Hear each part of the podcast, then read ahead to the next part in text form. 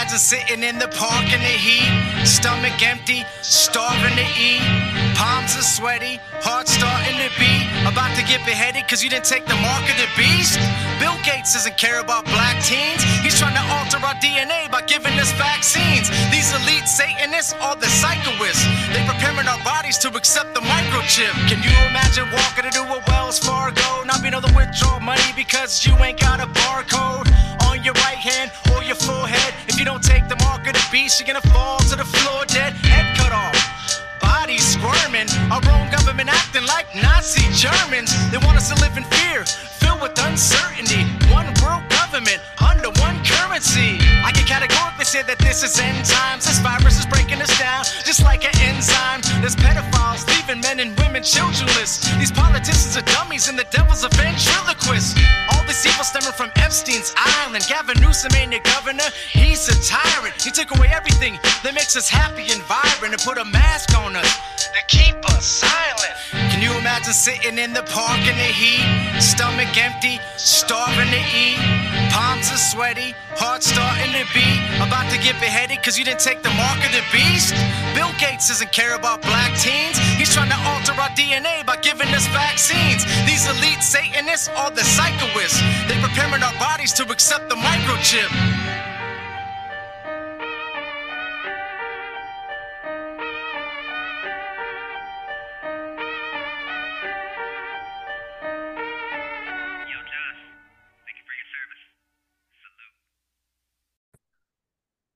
Ladies and gentlemen, welcome to the Josh and Jason Monday Christian and Conspiracy Podcast Show. I am your host, Josh Monday. If you don't know me, I'm a Christian rapper, devoted husband and father, and Army veteran. I'd like to introduce you to my co-host. He's a Christian, devoted husband and father, and my brother. What's up, Jason? How's it going, brother? What's up, man? How's everybody going out there? How is this panel is amazing. We got some heavy hitters here today. we do. We do. So, guys, we're gonna do a roundtable on UFOs, fallen angels, demons, and Nephilim. Okay, and we have an amazing uh, cast for you guys today. First off, I'd like to introduce you to uh, he's the director of UFOs, Angels, and Gods, and uh, he has an awesome uh, uh, YouTube channel. Just look up Ali Siadatan. How's it going, Ali? Very good, Josh. Thank you for having me, Jason. Good to see you again. Welcome back, dude. And it's uh, it's good to see you. Our, our, our last shows did really good, man. It's, it's you have a lot of good information. Wonderful. Praise the Lord. Great to see everybody Yes. else here. First and foremost. And. Ali is here at 12 o'clock at night, his time. So you guys better check out his channel and you better subscribe. You better watch this documentary and appreciate this man. Thank you so much, man.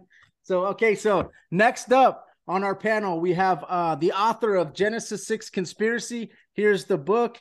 He also is all over the place with all these podcasts. And, and like I always say, man, he's Mount Crushmore. He's been on our show like six or seven times. Him and Ryan Pitterson are competing to see who comes on the most and Ali is right behind him. And then Scott, you're right there too, bro. But how's it going, Gary Wayne? Doing very well. And uh, Genesis 6 Conspiracy Part 2 How Understanding Prehistory and Giants Helps Define End Time Prophecy. Is I'm working with the publishers on the details of it right now. It's just a matter of when it gets into the queue and going through the marketing process. And it's specifically designed at Christians for this one. So it goes pretty deep into the Bible. And yeah, so happy to be with you guys tonight. And uh, yeah, I just needed to do a, a little promo on on my sequel. So Yeah, please, no problem. Okay, cool. And uh next up, we have uh the author of first off the Judgment of the Nephilim. Let me show this book so you guys could see. And then we have the final Nephilim. And uh, also, I want to tell you guys that his audio book just came out. So please check that out and um, check out his um his YouTube channel, Judgment of the Nephilim. Ryan Pitterson, how's it going, my brother? Josh, doing great. Jason, great to see you, brothers, and I'm excited to be on this panel tonight. yes. Last time you guys did an amazing job, uh, definitely. And uh, next up, we have the uh, he has a podcast, uh, Bible Mysteries, and he is also an author. He's uh, writing a book right now. I think it's on. Um, I don't know when it's going to be coming out, but he can kind of fill us in on that. But um, how's it going, Scott Mitchell? It, it's great, Josh and Jason. Great to see you again. The book's still in progress. Uh, haven't made a lot of uh, further evidence. I keep discovering new things, so Yeah. I can't finish it. It's okay. I know Guys that like Gary and, and, and Ryan will stop writing stuff, then maybe I can catch up, you know. Uh, but we're just fresh off of our first inaugural uh, summit. We called it Debriefing 2023 in January, where our esteemed guest was Ryan Pitterson, Perfect. and he we were all blown away by that. Uh, the video will be out very soon for people if they want to download and watch it. And uh, we're we're working on some new material for the podcast, expanding. Uh, new website, new members area. So yeah, it's it's really it's amazing how fast it's growing. And a lot of our listeners always hit me up like, dude, you got to get on Scott's show. And, I, and then he's got to get on your show. So once we connected, uh, thank you, Ryan. I appreciate that. I was so happy that, that, um, that he came on and, and, and I was on his show, but it's, we're to redo it because I guess he got a race. So we'll It sure that. It sure So- did. We're so we're gonna reconnect. You bet. So I'm gonna go with two Bible verses real quick. That um, uh, you know, I have like a a couple that I'm gonna go through later that goes directly to I think maybe UFOs in the Bible. You know, we could check that. But these ones are just kind of going over. So Matthew 24 verses 36 through 38. But of that day and hour, no one knows, not even the angels of heaven, but my Father only. But as the days of Noah were, so also would the coming of the Son of Man be. For as in the days before the flood, they were eating, drinking, marrying, and giving in marriage until the day that Noah entered the ark. The reason why I chose this verse uh, is because of the um, as as the days of Noah were, because I think we might be able to connect. I want to see if we can connect some Nephilim to the UFOs if we can. Uh, hopefully we can. If not, I'll try to connect it as best I can. And then we got Second Thessalonians 2, verses 11 through 12. It says, And for this cause God shall send them strong delusion, and they should believe a lie, that all might be damned who believe not the truth, but had pleasure in unrighteousness.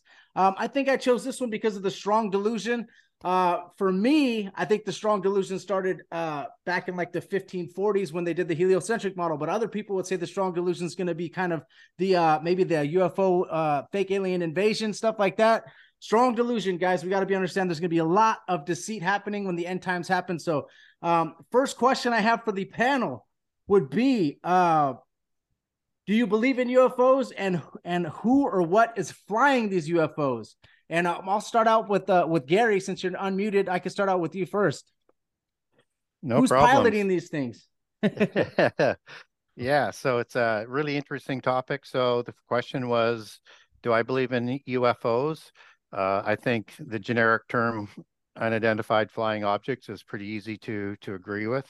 What they act exactly are tends to be more complicated. Uh, I think the alien mythos is how it's going to be presented to us. I don't think this is a galactic table of rebellious angels like in Star Wars, I mean, of aliens like in Star Wars or in any, any of the science fiction.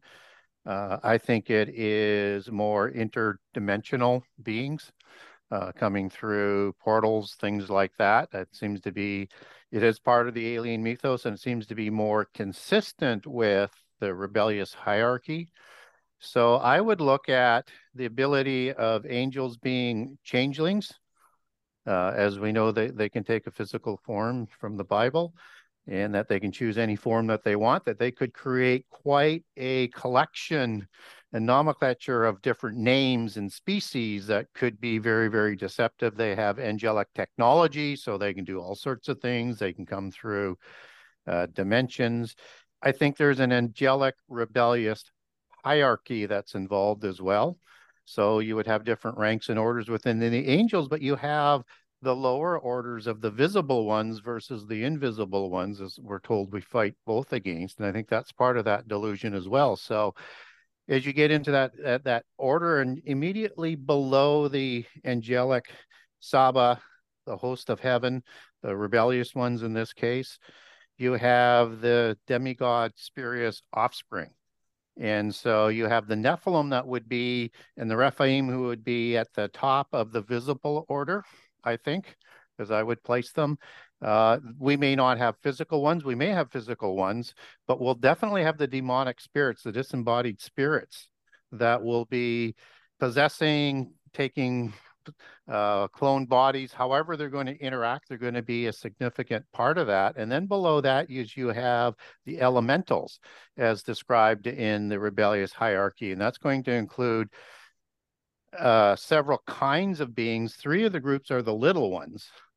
Um, and particularly of note in that group, you would have the grays of the fairies, the good, the, the ugly ones of the, there's three basically small ones. You've got good looking ones, you've got ugly ones, and you've got mischievous ones. And in the ugly ones, you've got the gnomes and they throughout our history come through portals and flying machines. They kidnap people, they do sexual experimentation, they're looking to rejuvenate their DNA.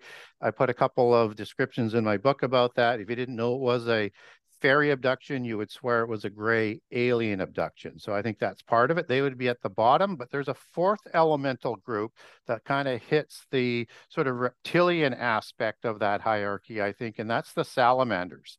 And these are larger than humans um, but smaller than Nephilim and lower in the hierarchy than the Nephilim. So I think between all of these different kinds of creatures that they would have created or have recreated or have saved somehow, some way throughout history, that's going to be part of that that delusion that comes. And we under and we know that the Nephilim, both in spirit and in body, just like the little ones, have the ability to come through portals. So the Ugaritic text, for example, talks um, significantly about this, and we would understand that biblically as the travelers in um, Ezekiel 39. Uh, from the Hebrew word abar, which means to come across and associated with death. And we also get that word elementals and rudiments from stoicheion being the Greek word for this inclusion in that rebellious hierarchy. So I would definitely include the elementals as part of the alien deception. Okay. Awesome. And uh we could go next with uh Ali. How you doing? Good, good, Josh. Thank Go you. Go ahead. Go ahead. As far as the question you asked, um, do I believe in UFOs? Well, you know, I I saw one on this amazing trip uh, in the deserts of Iran with my dad and his wife uh, up close. And so they say seeing is believing. Definitely, you know, there's something. The question is what it is, and I think the conclusions we put out in our 2006 documentary, the one you mentioned, UFOs, Angels, and Gods.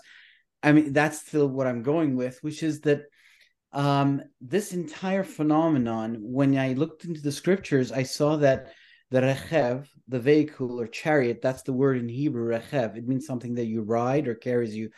Elohim is associated with God, you know, the chariots of God, it's translated, but in the passage in Psalms, it could also be angels. And then, of course, the Lord comes with his chariots, it says in Isaiah 66. So for me, right off the bat, I thought, okay, I don't know exactly what the inside of this thing would be, or I don't want to make up an understanding that superimposes 20th century ideas on it, or you know, the mystery of God's creation. I don't understand the building blocks of the creation. I don't even understand how my car operates. But definitely it was okay. So something the Bible talks about the real world, and so this is the world of angels we're talking about. Now, as far as how to divide it, um, yeah, I think that this is a this is a fixture of the world of angels. Whatever this is, this you know how it is how many different types there are you know elijah is taken up in a chariot of fire so i don't understand the details of the there's a lot of mystery you know about this world of angels but definitely okay so god is removing another end time veil he's he's showing us something that was perhaps not so previously hidden a little bit but we're a generation that's invited to i think see it for what it is now as far as the division um, so yeah, I think that the, the Lord does come back with an armada, and I think that this is the world of God and angels, and it's full of mystery still. Um, the time that we live in, the whole idea that in 1947 all of these things start to pour out into the world. What happened? Did was there a gate opened? Uh, there's rituals being done. Um, it's possible, absolutely, and I think it corresponds to, for me to the birth of Israel, which does talk about kind of end time prophecy. The same time these things happen, and the Lord did talk about the days of Noah. Um, and in the Hebrew thinking, the idea was that all the ages that are in the Bible are pregnant with the story of a future age. That's why they are in the Bible, like the story of the Exodus. You know, the Lord lifted up the third cup of the Passover meal and he said, This is my blood. He became the lamb of the story of Exodus. So the stories of the Bible um, the, the three and a half years, perhaps. And so here, the days of Noah were the days of these beings, and, and there would be a reoccurrence of these things, uh, it seems. Um, there are prophecies in the book of Daniel and other places that point to this idea. So for me, it was wow. So these guys have emerged or taking a last stand. They're rebranding themselves as aliens to the scientific age, to the Galilean telescope, to the world in which we live. Um, and so the abductions, yes, there's hybrids being created. That seems to be a continuation of the Nephilim and even the parable of wheat and tares. I thought that there's a continuation from the Garden of Eden and the seed of the serpent all the way into our age and into the end of the age, even. So that's why we need a new body, a resurrected body. So this was an, the MO of the fallen angels. The fact they were mostly around the nations of the world, they were here with us. This is what the prince of this world as far as the nature of the angelic world, I don't know. For me, the idea that um, I look at Corinthians chapter 15 and all of these celestial body and earthly body and just the glory of God's creation, how vast it is, even the earth and the different bodies that God has created for plants and animals. So for me, he may have created a whole slew. I mean, the numbers given to us in the book of Daniel and Revelation in the court of heaven, they're just huge numbers of beings are are pointed to. So exactly how which one of them are physical, which one of them are have bodies of light, like I think the the top guys have gamma rays, that's why they're called the shining ones. And so the um, I don't know about the details of it, but the idea that somehow they're just ghosts that take a human form to you know touch base with us for a moment i don't see that transition anywhere in scripture mentioned. I see it in christian tradition. Uh, it is passed down as an idea. I also see that with the ideas of augustine and origen there's a spiritualization coming into european christianity where it becomes all about ghosts. Even the Lord, who's the son of David, you know, becomes a spirit, even though there's already a spirit version of him, the Holy Spirit, right? There's the Holy Spirit is already the version of God that is spirit. So for me, it's possible that that this is happening in our in our world, and and the fact that the, that this entire end time scenario may have these luminous orbs and these whatever they are, these rechev and these merkabah and these chariots of God coming in the scroll of Isaiah that's not the problem. The problem is the narrative that defines it and the lie that you mentioned. It is a specific lie. And I think it begins with the idea, and what that lie is, we can talk about it later, but I think it begins with the idea that the rebranding, that that you know, the angel world is just all aliens. And that's you know, History Channel is already doing that. Even the stuff that we talk about in the ancient world is being told it's all ancient aliens. So I think it's about first creating the idea of the cosmos with the Renaissance, the Galileo, and and and you know the rockets into space and Sputnik, and now Elon Musk and NASA and all that, rebranding reality for us first, and then Darwin, and then placing themselves inside of this narrative as modern day gods or aliens, their new mask, and then perhaps eventually, of course, turning the whole thing around and even making the Lord and his angels into into aliens. And I think it's it's possible for him to do that because the nature of the angelic world in a way lends itself in some ways to that actually.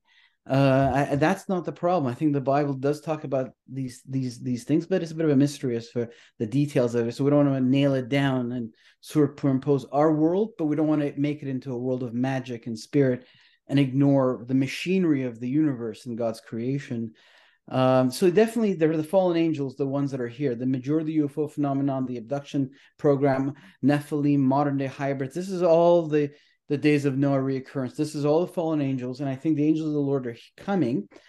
And I just finished with this: that as far as we know, the angels of, of God are here because you may meet someone un, unawares. But when I look at Michael, who's over Israel, I wonder if his armada and his people are also around Israel uh, you know, if these guys are behind the nations, like the one that I saw in Iran, it was coming down and it went into the earth. How long has that been? Maybe it has been here there since antiquity. Daniel talks about the prince of Persia withstanding the angel that comes from God. How long has that been there? So could it be that today Michael and his angels are also guarding Israel? So maybe some of this is still the angels of the Lord as well, but definitely I would say the majority and the whole entire phenomenon is dark and demonic and has the MO of what in Christian culture we call fallen angels, but the Bible refers to them as the sons of God. And I would even argue in my documentary, the gods of the nations. There we go. Wow. Excellent, excellent stuff. All right. So next I'll go with Ryan Pitterson. How's it going? Go ahead, man. Yeah, good, good. I think um, you know, excellent points by Gary and Ali, and I agree with um a lot of it. And uh, one, I definitely think, you know, uh as Gary said, this is that we're dealing with the interdimensional, the spiritual dimension. Of course, these are spirit realm beings, fallen angelic beings, demonic beings, principalities, powers, thrones. And I just want to point out a couple of things. Um, when we think about just from scripture, how you know we talk about all the time how the scripture says, uh, you know, Satan masquerades as an angel of light. So it's no surprise that his ministers also masquerade. This is a lot of this is about the masquerade taking on this appearance of being physical extraterrestrial beings from another planet as opposed to spirit realm beings. And and, and then also think about so when we know that they can shape shift, they can be changelings, they can take on this appearance, and then also think about the fact of the when we see angelic encounters in scripture how overpowering they are, right? Daniel passes out, he literally faints. We sees an angel gets woken up, passes out again. That it's very overwhelming to the human eyes, the human senses, that when they reveal part of their divine light that they have and they're part of their actual presence to humans, it is scary, it's frightening, it's overpowering, it's dazzling. And all this is going to be very important for the end times Hmm, great tribulation and, and and really the strong delusion that will come during the reign of the antichrist and so when we think about these two things that we know from scripture and where does that lead us to i think it leads us to kind of what ali was talking about in terms of the veil that the veil is going to be removed in the days of noah you had fallen angelic beings openly interacting with humanity right they the sons of god the benaicha elohim appearing to human beings marrying women, conceiving the, the, the Nephilim. So this is this is what we're going to see once again in the Great Tribulation.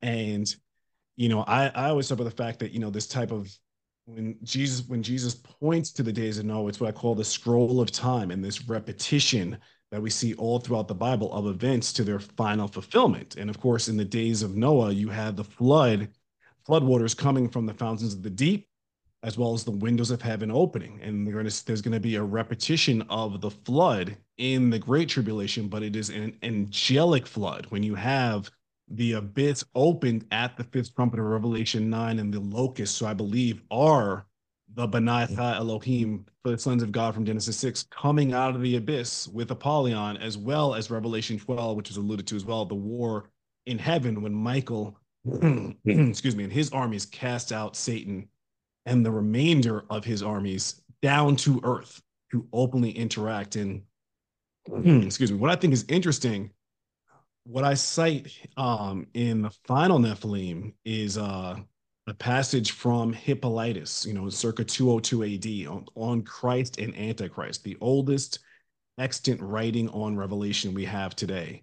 And he describes that passage of satan and his angels being evicted from heaven in Revelation 12 as, uh, you know, to the human eye, a beautiful thing. He describes these angels coming down, these evil angels, the principalities, powers that we fight against in Ephesians 6, saying that basically saying, what if they appear as beautiful beings singing hymns? And the Antichrist is among them, floating to the sky, bathed in beautiful light. And and I think he's really on to something we think about that this is a deception, that the end times kingdom of Antichrist is going to be, it's not going to be based on overwhelming force and putting a gun to your head to say you have to worship. It's deceiving. It's a deception. It's de- a delusion.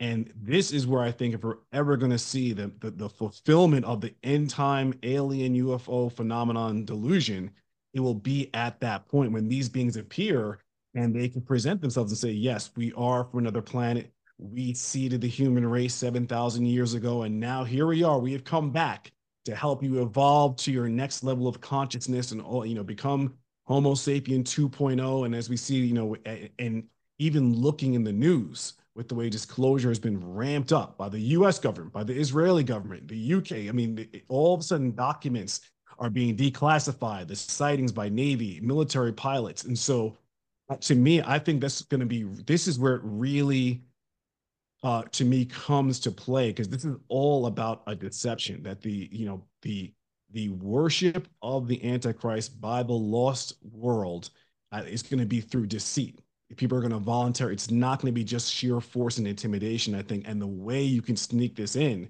and really win over the hearts and minds to worship the Antichrist and the devil, right? Because they worship the dragon as well, is going to be through this overwhelming, dazzling delusion when these beings present themselves to humanity openly and and the world who doesn't know Christ and doesn't know God's word and prophecy are going to be completely overwhelmed and just fooled and dazzled and even and want to work with these beings and and receive whatever knowledge power technology that they're offering to humanity All right. That was amazing. All three of those. And last but not least, uh, Scott, go ahead and uh, crush it too.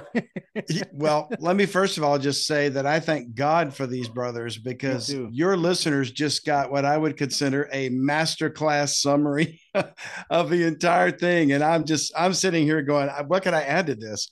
Uh, I've I've learned so much from from all these these men, and uh, um, I agree. Uh, I agree with uh, almost everything that has been said here. Uh, where we might differ uh, is minute details because um, this is i absolutely believe the ufos are real. I believe they're everything that these uh, brothers described.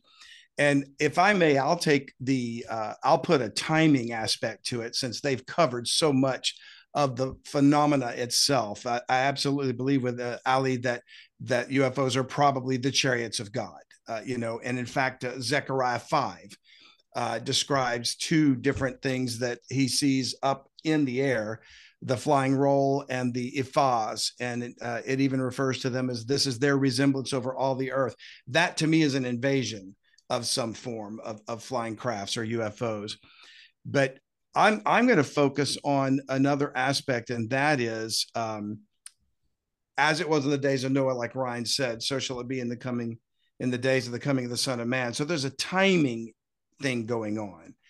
And in Luke chapter 11, when Jesus was accused of casting out devils by Beelzebub, he talks about a kingdom being divided against itself. And, and I realize Israel's in the context, but he's still referring to something that we can apply.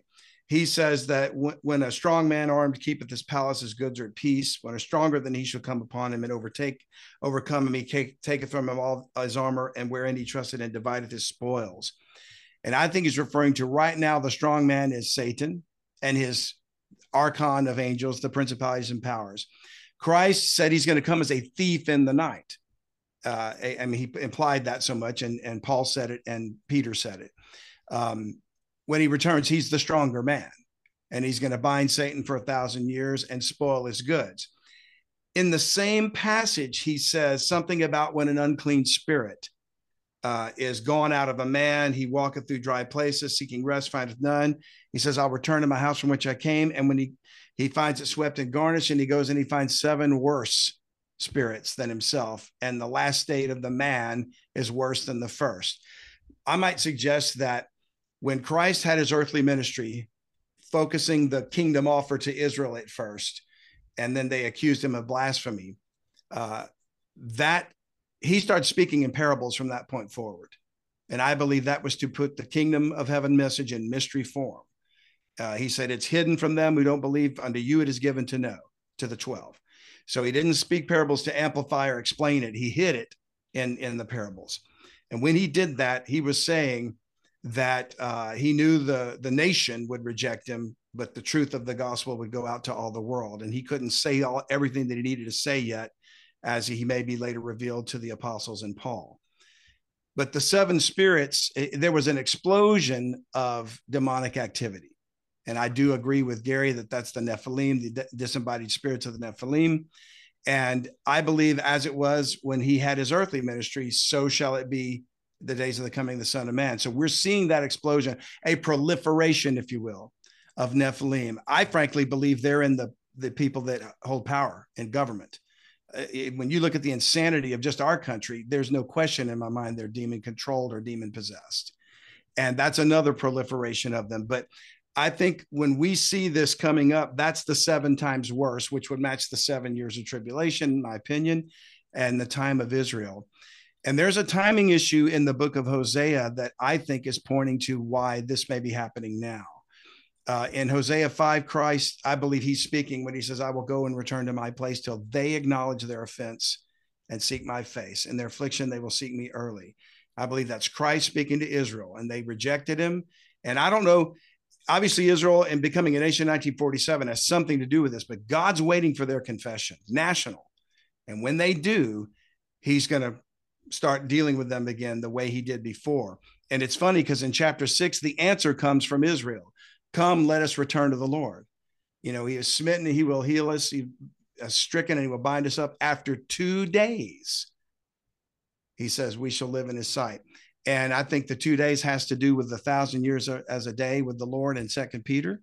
And I think we're quickly approaching that time. I think there's a timing issue going on where suddenly not only are these UFOs appearing and more frequently, a proliferation of Nephilim, but men like this and, and women too are being given wisdom to understand what's going on to be able to say, folks, we're in the last days. That was that was awesome too. Thank you so much for that. Now, uh, Jason, do you want to add anything, dude? I don't want to. Well, I, I just want to agree with Scott. Uh, he said the timing issue is is is a good point. You know, when uh when Jesus cast a demon out of out of uh that guy with with two thousand with legion in, in him, you know, he said uh, they said, "Hey, are you here to torment us before our time?"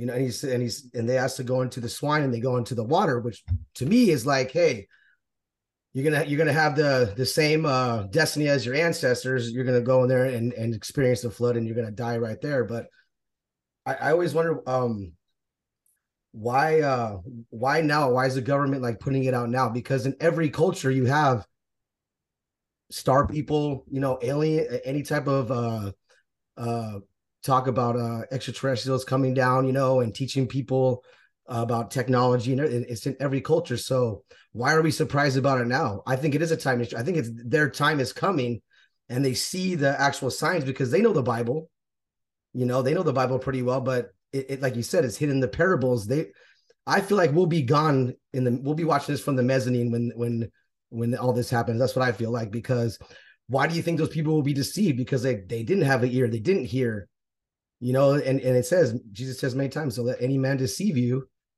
and he says that for a reason because your ears you have to listen when you any man it's for you. Everybody on this panel it's for everybody out there not just for the smart you know theologians and the and the you know the hierarchy of those people. No it's just for everybody. So that's that's that's that's a good point dude. Great great way to to um great way to add on to that bro. Thank you brother. So yeah so i love all that. So my next question for the panel would be are ufo abductions spiritually linked to the nephilim and daniel's prophecy? Uh they shall mingle themselves with the seed of men. Um like are they like mobile fertility clinics?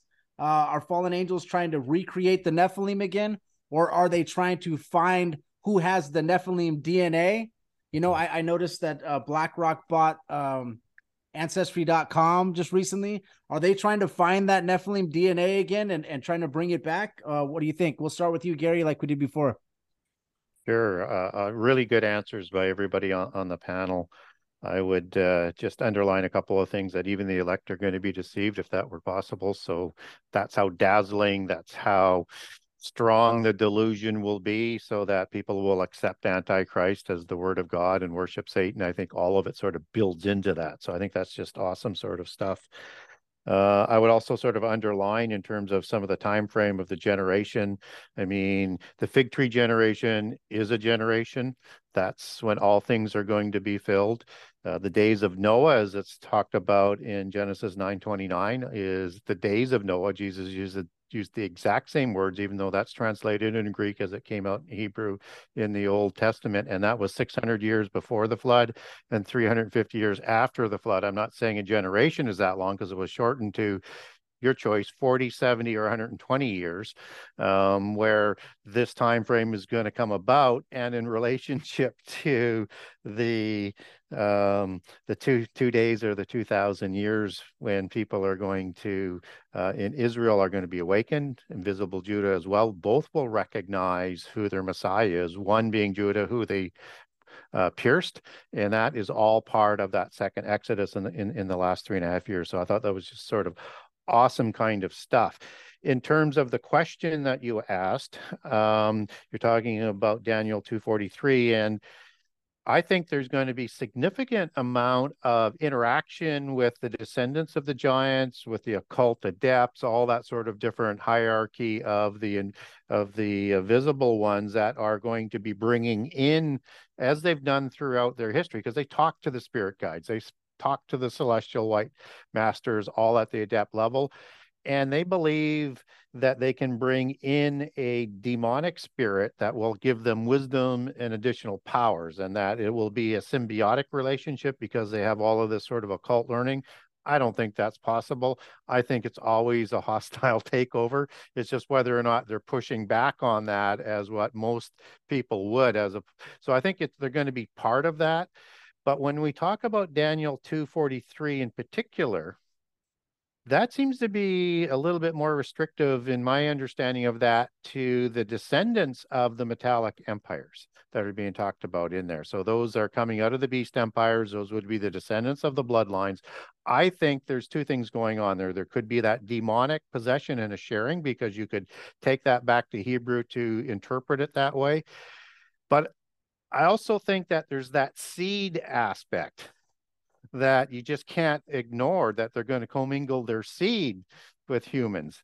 And so there's something significant going on there but you can't dis you can't dismiss the demonic possession aspect because if you sort of roll forward to false prophet and the antichrist for example at the time of armageddon you have demons coming out of their mouths so they're going to be part of the power that they receive now, you could also interpret that from the Greek that that is not coming out of the mouth, mouths, that they're commanding those demons. So you could understand that two different ways, or, or maybe even both, because I think a lot of times the English translations don't communicate the full understanding of what the original Greek and what the original Hebrew were talking about. So I think we have to sort of separate the leadership as to who's going to be working with these demonic spirits with the uh, other people that may be possessed, but probably more likely created clone bodies, some sort of oiketerion, a dwelling place for the spirit for those disembodied spirits. And we've got several different layers here of what goes on with that. So you've got demonic spirits that are not in the abyss. Uh, some that have to wander the earth looking for a place of rest, and some that seemingly can come through the portals at certain times. And so there are sort of different levels, but we're definitely going to see ones released from the abyss that are recorded in Ezekiel 32 as the terrible ones and other passages uh, throughout the book of Isaiah and, and elsewhere that will refer to them as this specific branch of terrible ones in Isaiah 25. And you have uh, also the angelic aspect that they can work as an avatar in the occult understanding with an avatara, just as Satan worked with Judah to give him enough courage to, or Judas to give him enough courage to betray Jesus. So I think you've got that aspect going on. And certainly as it might play out with Satan receiving power from the dragon, um, which you could interpret as Satan or another one of, of the watchers or both um, but he's going to receive that sort of power, and he comes to power after those. Uh, after the abyss is opened and is actually sort of identified as connected to them as the son of perdition, the son of Apollyon, as you go through that Greek series of words that are all sort of interrelated, and that um, he is the one who was, who was not, and will be again uh, and comes up out of, out of the abyss. So I think we have to be aware of all of those different kinds of things. And then we also have the technology that we're working with in our world today that has that DNA chimera capability. And if I look at sort of those creatures that are in the 200 million man war that I think is the Joel 1 and 2 and, and, and, and Ezekiel 38 and 39 Gog War, an army that has never been that size before as Joel 1 and 2. Those descriptions are pretty much identical, Joel 1 and 2 to Revelation 9, and that these are possibly some of the technologies that were being provided, and they're going to be part of that oiketerion or that dwelling place of the spirit for them to to dwell in. So I think on not just one level that we need to be looking at this interconnection of the demonic spirit and spiritual beings and with the visible positioning of some of those other groups. I think they're all working together in that great delusion uh, that is absolutely unimaginable of the things that they're going to be capable of doing to deceive people. And it's just that immense that uh, I'm not convinced that we won't miss some of the trial that we're told that, you know, we're going to see that as part of tribulation. And I think we're, we're all going to witness some things that we never thought or hoped that we would witness. Awesome. All right. So next up, that's some awesome information. Thank you, Gary. Appreciate you. Um, next up would be Ali Siadatan. Go ahead, brother. Do You want me to Uh, redo the question John. or do you remember it? Yeah, I do remember you're uh, 243, Daniel.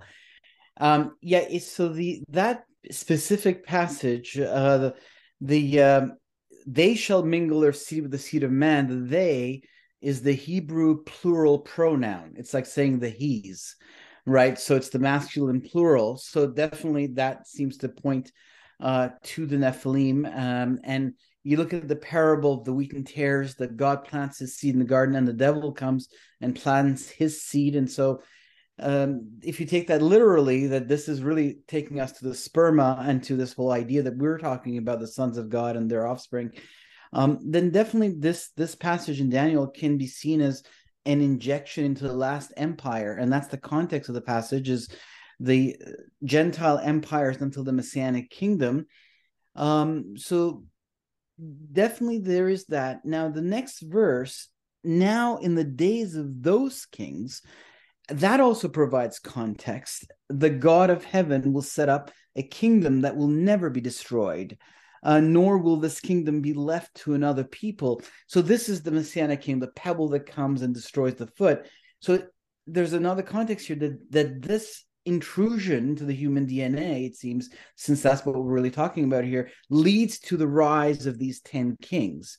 Now, is it that these 10 kings come from the modern day uh, creation of Nephilim, which is called the you know hybrids, uh, because was documented by um, well, Bud Hopkins was really the first guy who started to gather evidence.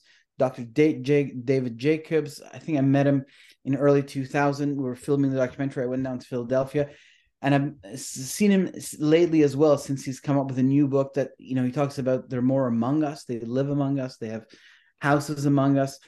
Um, so this whole intrusion into the DNA um, can be seen as what leads to this 10 kings. And it's possible that the seed of serpent himself, the seed of the the Nachash, the the snake, the serpent, that the dragon, you know, the ancient serpent, the devil, that his particular seed may actually be the very seed of the Antichrist, the leader of these kings. And then when you look at the parable of the wheat and tares, and you have this idea that it looks like it's a, a, contamination that's deep. That parable suggests that this is much more than just a few people, that it goes back to the genesis of history, that it kind of, you know, weeds into the tares, uh, the tares into the wheat, to the point where at the end of the age, you know, the angels say, should we go and separate the tares? And the Lord says, if you do, you're going to pull mine out. That tells me perhaps that maybe one of our ancestors had that tear. And if, if that he had been taken out, we wouldn't be born. And we have a destiny in the Lord that needed to be fulfilled. So at the end, so this suggests a much larger intrusion. And it's possible that the ancient bloodline of kings, because there's lots of Nephilim kings from the ancient times that have had bloodlines, and these bloodlines continue to be ruling bloodlines among us. I don't pretend to know exactly who they are and who's behind the curtain, but I can see that its roots are pointed to by scripture and by enough history. Then it gets blurry as you go, unless, of course, Gary has you know figured it all out into the 20th century, and and that's wonderful. But for me, there's a, there's a lot of mystery as to how these things come out. So it's possible that these ten kings come, in fact, from the ancient bloodlines that have been among us. Because when I look at the modern day hybrids, and I've taken a deep dive into studying them, and I see how they're created, how they learn, you know, they're telepathic. They download information where they when they're with with the abductees, who you're right may have ancient Nephilim DNA. That's why they're good candidates. It's bloodlines. They tend to download information from their brains really quickly when they ask questions. So they're growing and they're learning, and sometimes they're even accompanying them to work. So is it possible that one of these guys building building one of these heavenly craft and engineered in a lab so that this time they don't look like giants, they can integrate? That these guys who are just learning how to be human in this artificial way could assume leadership over in human culture. I've been following that line of thinking for you know over 20 years 30 years thinking is it true that these guys could end up being sophisticated enough and human enough that they could take over government and we would be like yeah like Elon Musk you know he's a great guy but he's also a bit strange and he does a lot of weird is could could it be? That's possible. It's possible. I don't know. It's possible that they'll be you know human enough that they'll fool us. Or maybe the kings of this passage do come from the ancient lines where they've had centuries of practice like goliath you know who who have been kings over us. And but definitely this passage is telling us that we are headed to one more period of history where we will have nephilim kings over us one way or another. And we've had nephilim kings over us before you know gilgamesh uh, og um, sihon uh, Goliath and his brothers, who were not kings but champions of the Philistines, mercenaries. We have tablets from the Middle East that tell us that these guys, tribes of Nephilim, would be mercenaries hired to shift the balance of power. And that's why the Philistines had hired Goliath and his friends, his, and his brothers, I mean, sorry. So definitely they have been kings over us before Minos, you know, the line of King Minos um, and and other uh, Greek kings. They have been kings over us in the past. They'll be kings of Nephilim over us in the future. Whether they come from the modern day rise of the hybrids or whether they're from the ancient bloodlines, I don't I don't know. Um, and then there's the four angels that come out of the river Euphrates in the book of Revelation. If these are the ancient ones from the days before the flood, then their offsprings, their the spirit of their offsprings that continues to roam the earth, as it says in the book of Enoch, it's been mentioned by Garrett and others. It's possible that these guys, the ancient ones that come out, connect to their spirit of their offsprings and have them haunt world leaders on their behalf. So the sons of God would be ruling through the spirit of their offsprings in the minds of world leaders. You know, they may create a connection and perhaps even from their prison they're powerful enough to reach out into their offsprings whose spirits still roam the earth and still be influencing us. So that's another uh, idea that you know uh, it's just you know uh, you can pencil in in the world of possibilities as we search the scriptures together. So these are some of my thoughts on that. I love it. Awesome. Uh thank you so much. And yeah definitely. Uh, all right. Next up would be ryan. Go ahead brother. Sure. So i wanted to just um take a step back to frame in, in the why. Why are we going to see this end times mingling from Daniel 243? Why does it matter? Like, what, how does it fit into the agenda of the devil and the Antichrist? And I think it's, and so I think goes back to kind of what Scott was saying about the timing with Israel and this end times repentance of the believing remnant of Israel. You know, Jesus Christ said he would not, he told Israel, no uncertain terms, in his first advent that he would not return until they said, Blessed is he who cometh in the name of the Lord. So the actual return of Christ at the second coming is contingent and dependent upon that end times repentance and reconciliation of Israel. They have to welcome him and acknowledge him as Yeshua HaMashiach for that to happen. And so I think it's about upending that prophecy, just like in the Old Testament, the devil is trying to upend Genesis 3:15 to prevent the birth of the seed of the woman. And that's why we see Genesis 6 in the birth of the Nephilim to prevent that from happening. And so now we already talked about the delusion aspect that the Antichrist obviously wants to delude Israel to worship him, to be to, to choose him as their Messiah, in which Jesus Christ also prophesied. Said, if, if one comes in his own name, him ye will receive, referring to Antichrist. But mm-hmm. there's a second aspect of this as well. They can either worship the Antichrist or be disqualified from redemption. How can that happen? By corrupting their genetics, right? This again goes back to the days of Noah, that we can also be disqualified by having our DNA corrupted to become something other than image bearers of God. And that's why this end times mingling of seed is so important for the devil's agenda. And so, yes, I do think that it's going to happen clearly.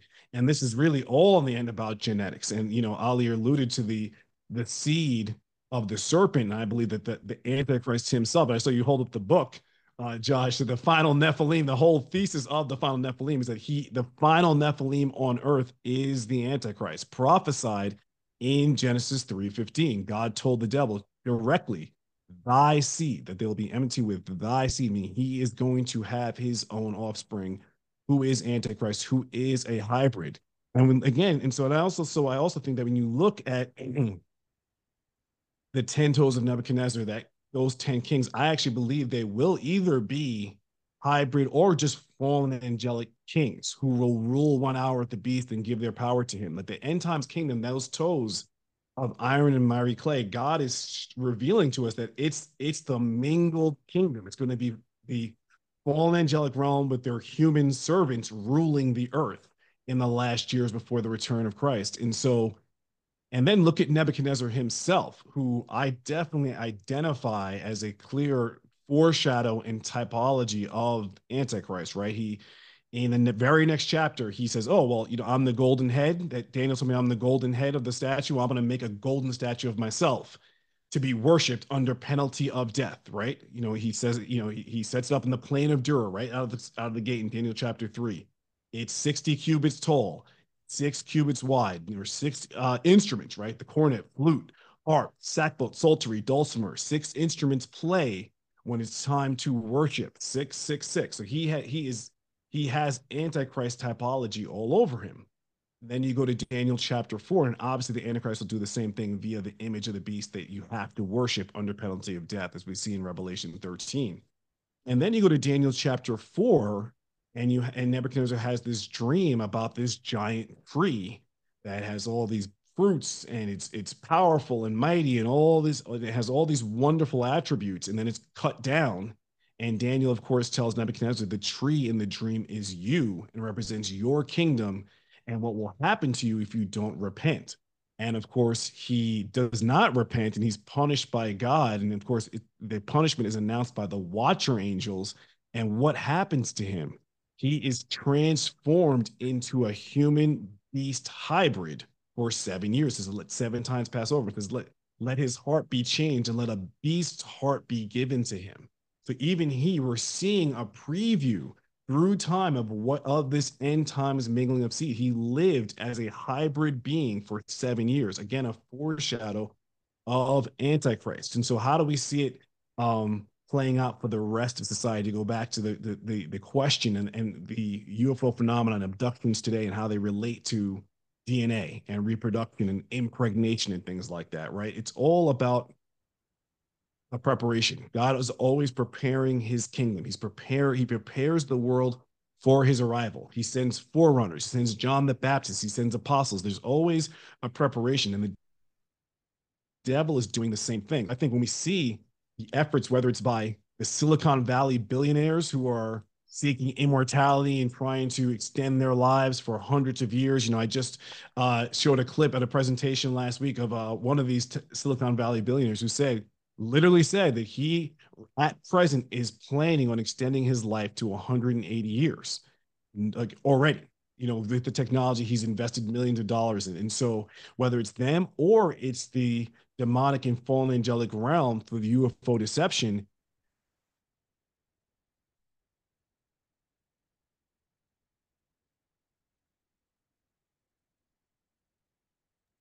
You're muted, dude. Uh, okay. Something happened with his uh, microphone. Man, he was He froze up on my screen. And think Okay. about it this Frozen. way. I also There it is. compare it to Oh, to the Tower of Babel, where you know you look at the Tower of Babel, that was a human-led effort, right? They were trying to construct this tower, which I believe again was trying to access the spirit realm, to access the sons of God and bring back the days of Noah. And it was so, it was on the cusp of unlocking something, a power that was so uh, immense that God said, if they do this, there's nothing that will be restrained which they have imagined to do right? And again, you think about Days of Noah, it says all the imaginations of the heart were evil continually. So to me, when we see these efforts now, it's the same idea. This effort already, before the Antichrist even arrives, before the veil is removed, to try and bring back this error. And again, it was so they were so close that God had to come down from heaven to stop it. So I mean, imagine what they were going to unlock. It was clearly a spiritual a spiritual force and power. And I, I believe, you know, fallen angelic knowledge, technology, and their power, and, and opening, ripping the veil back open again. So, I think what we're seeing now in the modern phenomenon is a precursor of the ultimate mingling of seed that we'll see in the end times done via the Antichrist. And I believe what's going to happen is he is, to me, it all comes back to Revelation 13, verse 4. When he when the Antichrist receives his mortal wound and is then, I believe, by satanic power resurrected from the dead. He's brought back to life. And I believe that that's the point where he tells the world, I've overcome death and now you can. And if you look at the reaction, that's when the world is really won over. It's at that point to say, who's like him? Who can make war with him? He's like, he's God. And then I believe the mark of the beast will be the ultimate end times mingling of seed, that it's not just an economic device to buy and sell with, which of course it is.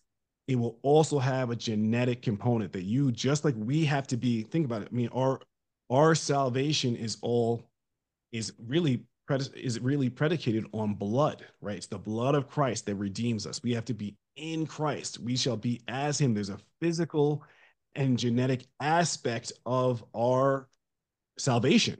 I believe, and I believe the Antichrist just mimics it. It says, if you take on my DNA, if you take, if you are in me, I'll give you eternal life. And this is why there is no turning back from the mark. There is no redemption or forgiveness if you take the mark and you, God sends an angel all over the world. We see in Revelation 14 to say, Do not take it. If you take it, there is no forgiveness. You will burn in eternal torment because you have now, once again, like the days of Noah, corrupted yourself to become something other than human. All right. Points. Good Great job, points. Amazing stuff. Okay. Uh, next up would be Scott Mitchell. Let's go. Yeah, there's um, so much to unpack, which these gentlemen uh, presented. It's like it's amazing. Uh, first of all, I just want to say there's no question in my mind that Mark Zuckerberg is an alien human hybrid. So let's just get that right on the table because uh, clearly the the Daniel 243 is talking about people like that um, no, I don't. I don't know what he is, but uh, he's. Uh, I think there are hybrids among us, and when I'm so glad Ali, you brought up the tares among the wheat because that is exactly what I think is happening with that, with that statement. That that is uh, Christ telling us that the children of the wicked one are very much physical, because everything about this is genetics. It's been genetics from Genesis six forward, and and really when you think about it uh, everything that Ryan just said uh, goes back to Genesis 3, really. He said, um, Ye shall be as gods, knowing good and evil. Uh, Ezekiel chapter 1 says, That which has been is that which shall be.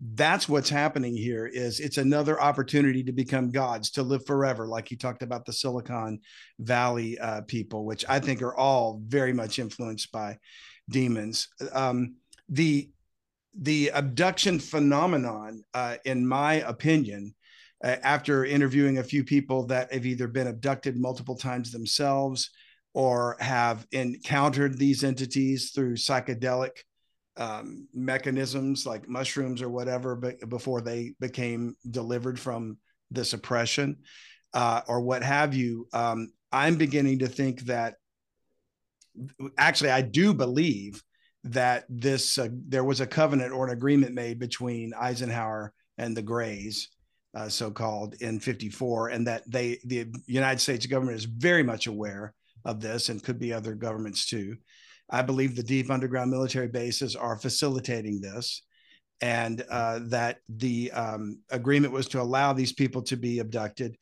It's all involving genetics. When we talk about the seed or the sperma uh, it is all about um, you know women are being impregnated and then three months after that their uh, the, the fetus is removed.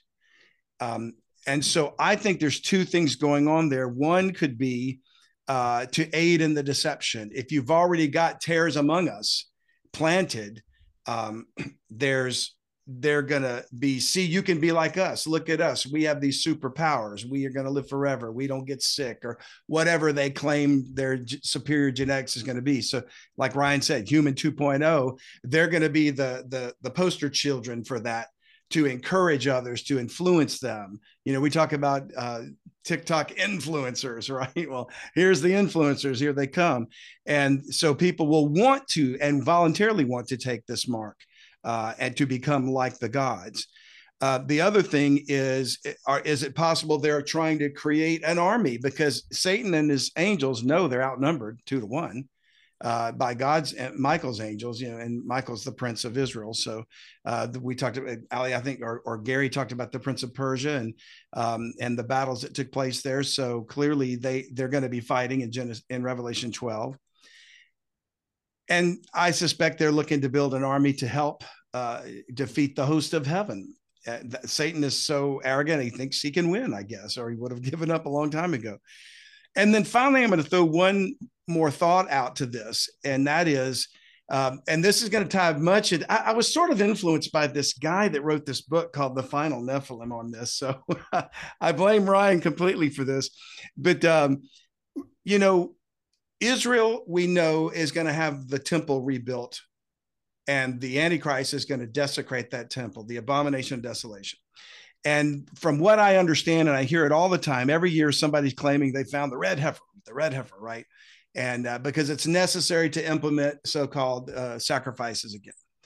And um, I would argue that Satan mimics God in so much of what he does. You know, he's got his tares among the wheat; they look just like wheat. Um, the kingdom of heaven went into mystery form. The Roman Empire went into mystery form. You know, um, Satan's always emulating what if humanity in the days of Noah was such superior genetics in, in the human condition that the ability to procreate between a sons of God, the B'nai Elohim, and a human woman uh, created these giants, these Nephilim. But now we're so far removed from that. We get we're getting sicker all the time, you know, older, uglier, balder, whatever, uh, and and our genetics are just deteriorating. So, what if Satan is looking for a red heifer? to bring about the seed. And I don't mean to call women cattle, but you get the idea. It's it's a metaphor.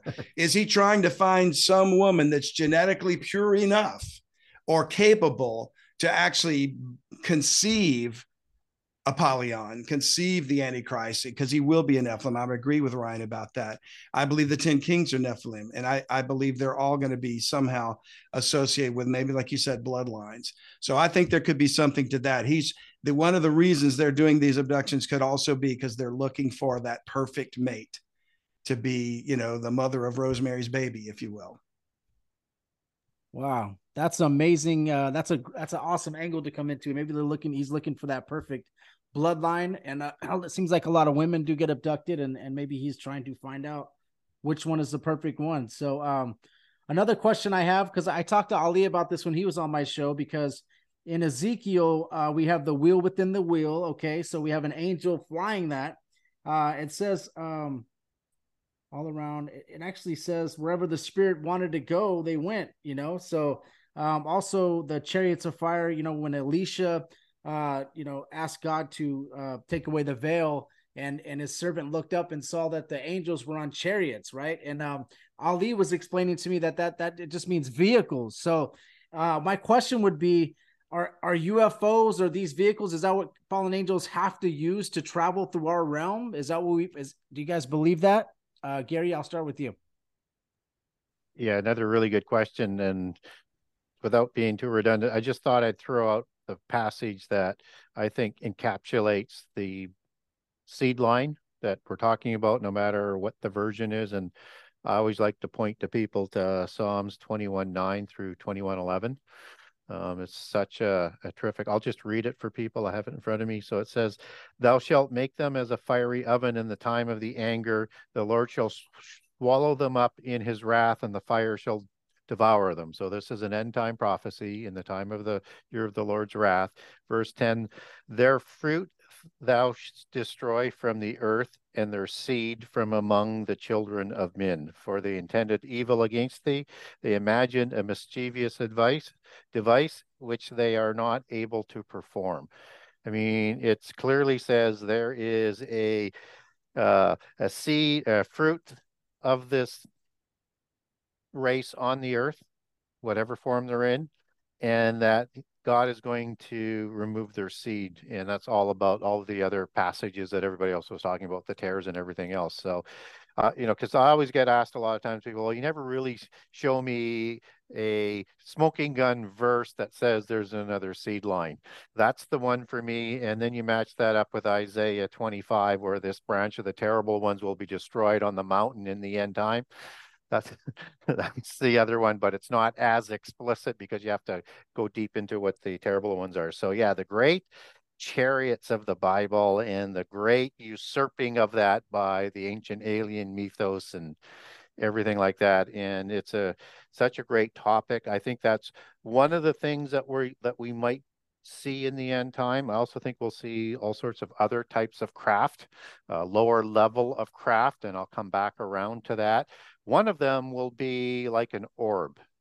That uh, I think that word was mentioned before, and I would sort of define that in our technological understanding as a quantum bubble. And if you look at back at orbs in ancient history, you have these faces that are in there because those are typically what the gods went from one dimension into another dimension in with through these quantum orbs. So I think we're going to see that. I think we're going to see craft that's flown by the lower level of the rebellious ones as well. But when we talk about the chariots in the Bible and uh, that they're being pulled by the cherubim, as the book of Psalms talks about, and these wheels within wheels that are powering part of the throne of God, as it's envisioned in Ezekiel 1, 3, and 10. There's a special kind of cherub in those wheels, and it has a face of a cherub. So it's distinct from the four faces because it has the, actually one different face. And when it talks about the wheels, it's the Hebrew word Gilgal. But when it talks about the angels in those whales, it's Ophan.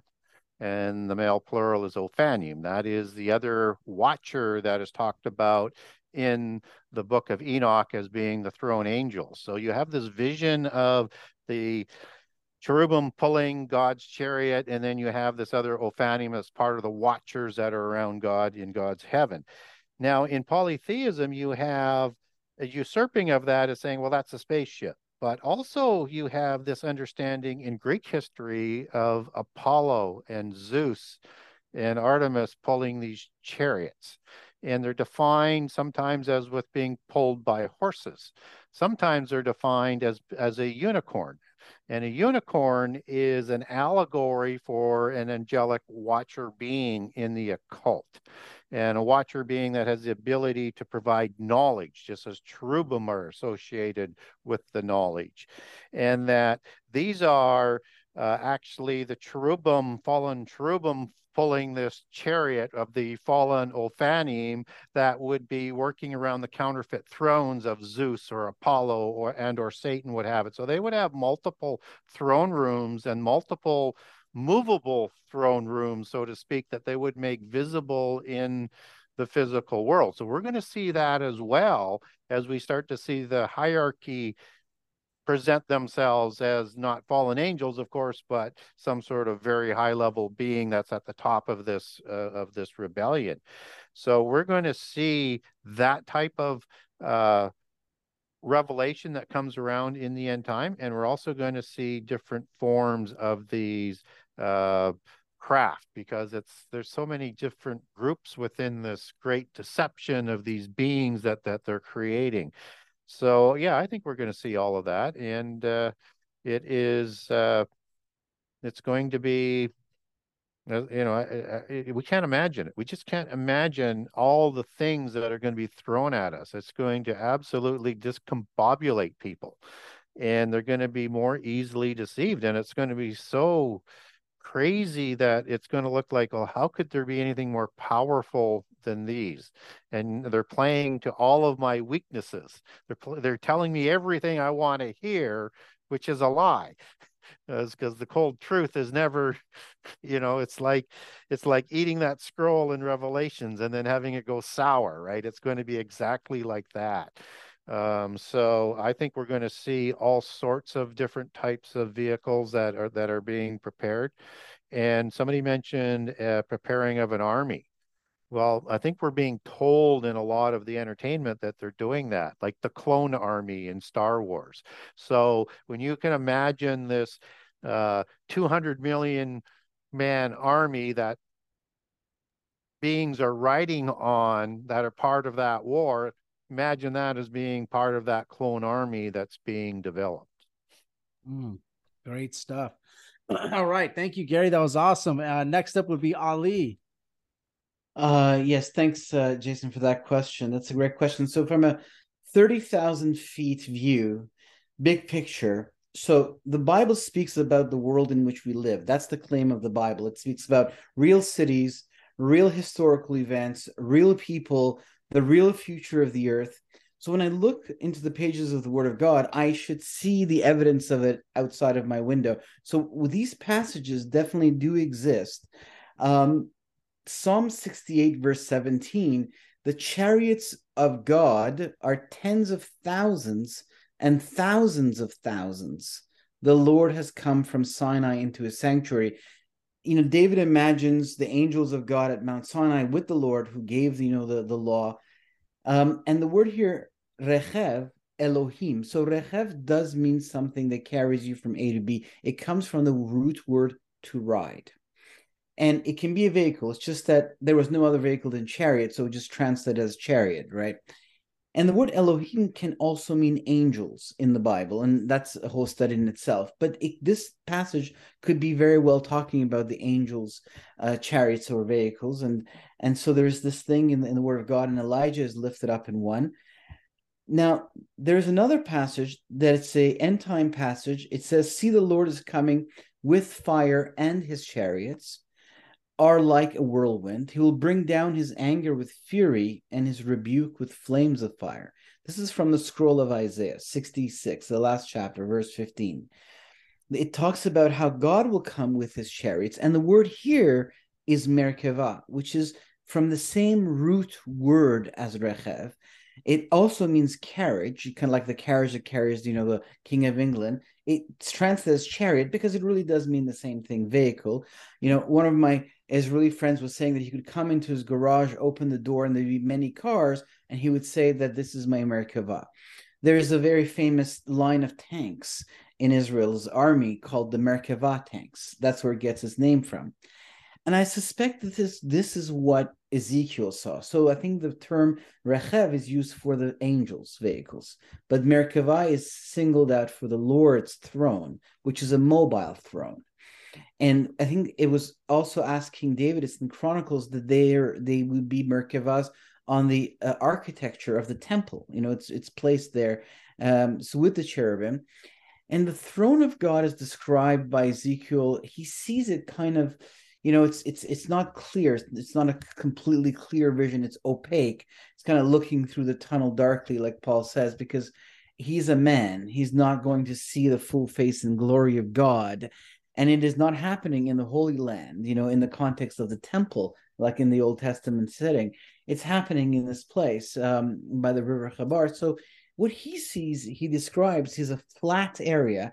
And underneath it there is these four wheels that are intertwined. One is this way, one is the other way, like this. So it means it can go in any direction.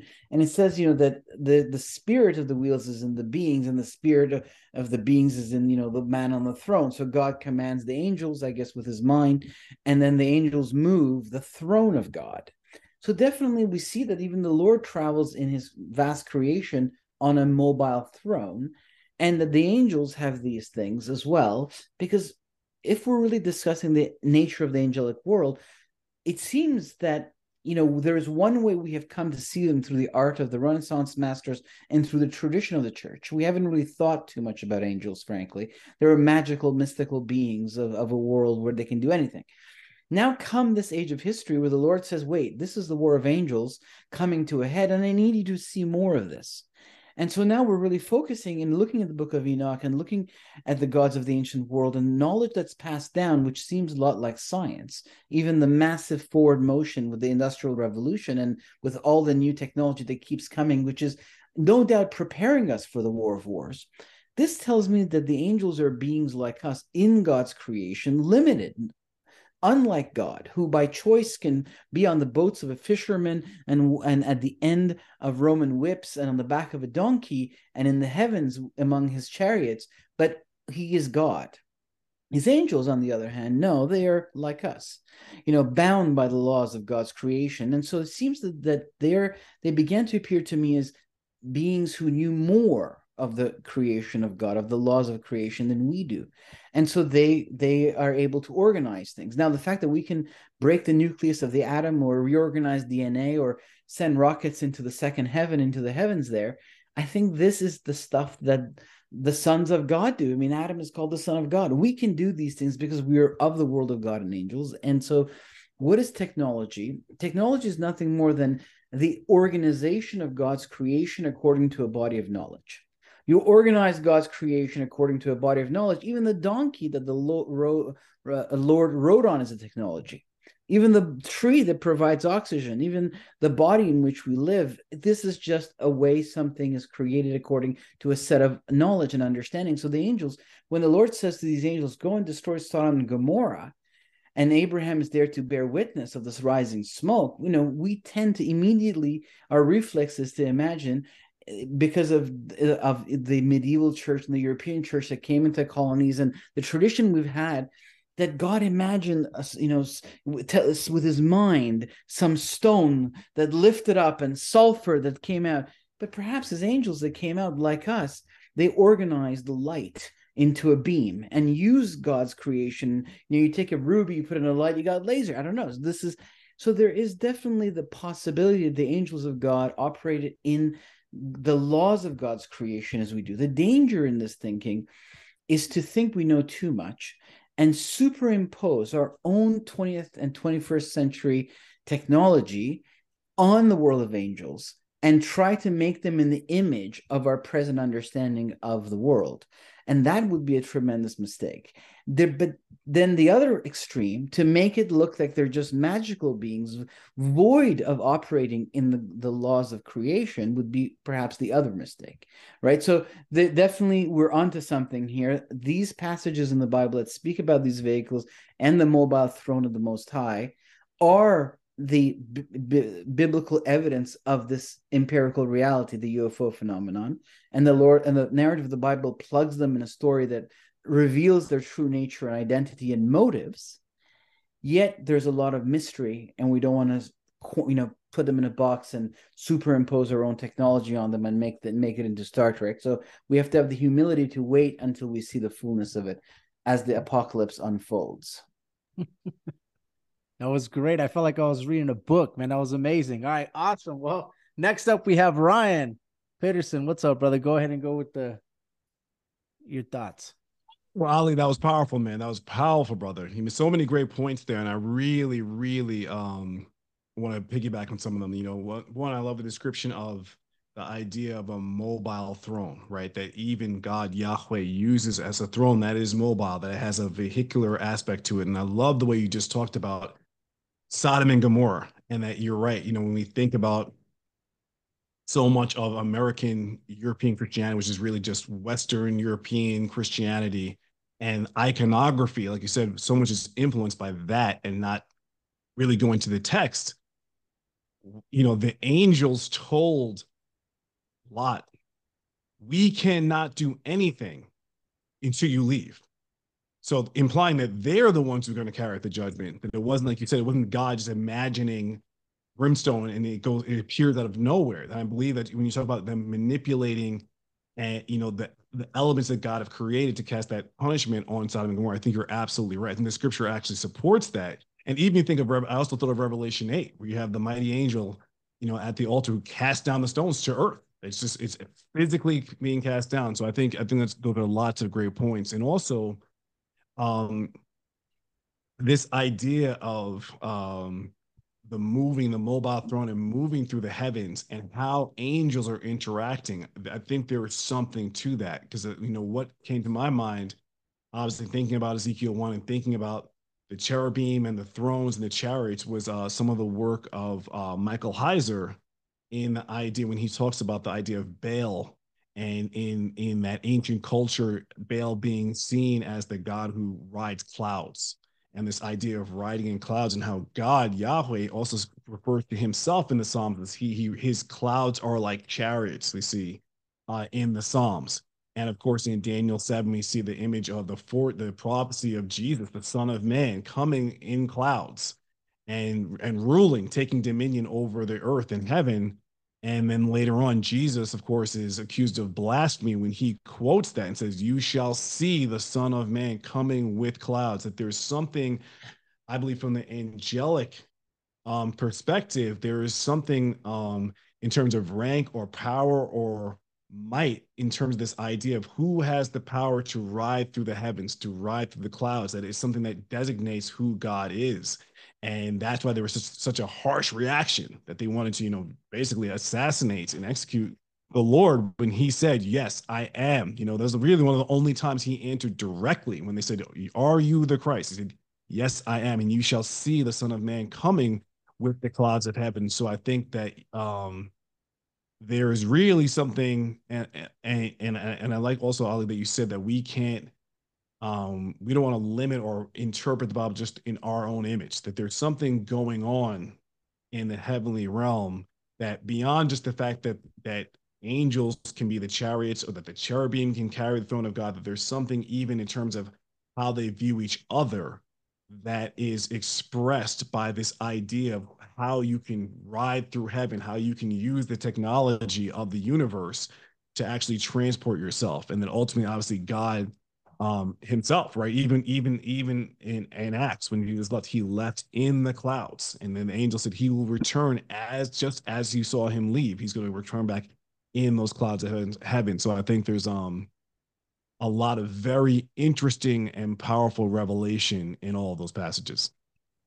Awesome. Awesome. All right. Uh thank you, Ryan. I appreciate that insight. And next up would be Scott. Yeah, um, great points made by all tonight. Um, I absolutely believe that angels and the Lord use vehicles of conveyance. Uh, they would have been described, like Ali said, in the in the in the century in which the prophet wrote, uh, as a chariot, because that was the vehicle of conveyance that they could relate to um, and chariots of fire and the mountains of God. When, when we referred to, um, I think Jason referred to Elisha. Uh, God, he prayed, God, please open his eyes. It might have been you, Josh. Uh, open his eyes that he may see. It wasn't that um, these things were um, uh, ghosts; they were very much real. And it was the problem was the the servant of Elisha couldn't see them, um, but here they were, and they were part of God's uh, uh, creation. They were part of His uh, maybe another dimension, but the same laws of physics uh, p- uh, pertain to them as it pertains to us. They just have technology to, to manipulate it in different ways. And, and I agree with that. Um, also, Gary said something that really struck me when he talked about um, uh, something in like Star Wars and the Clone Wars. And I truly believe that Satan, being the, the God of this world and the prince of the power of the air, controls the media.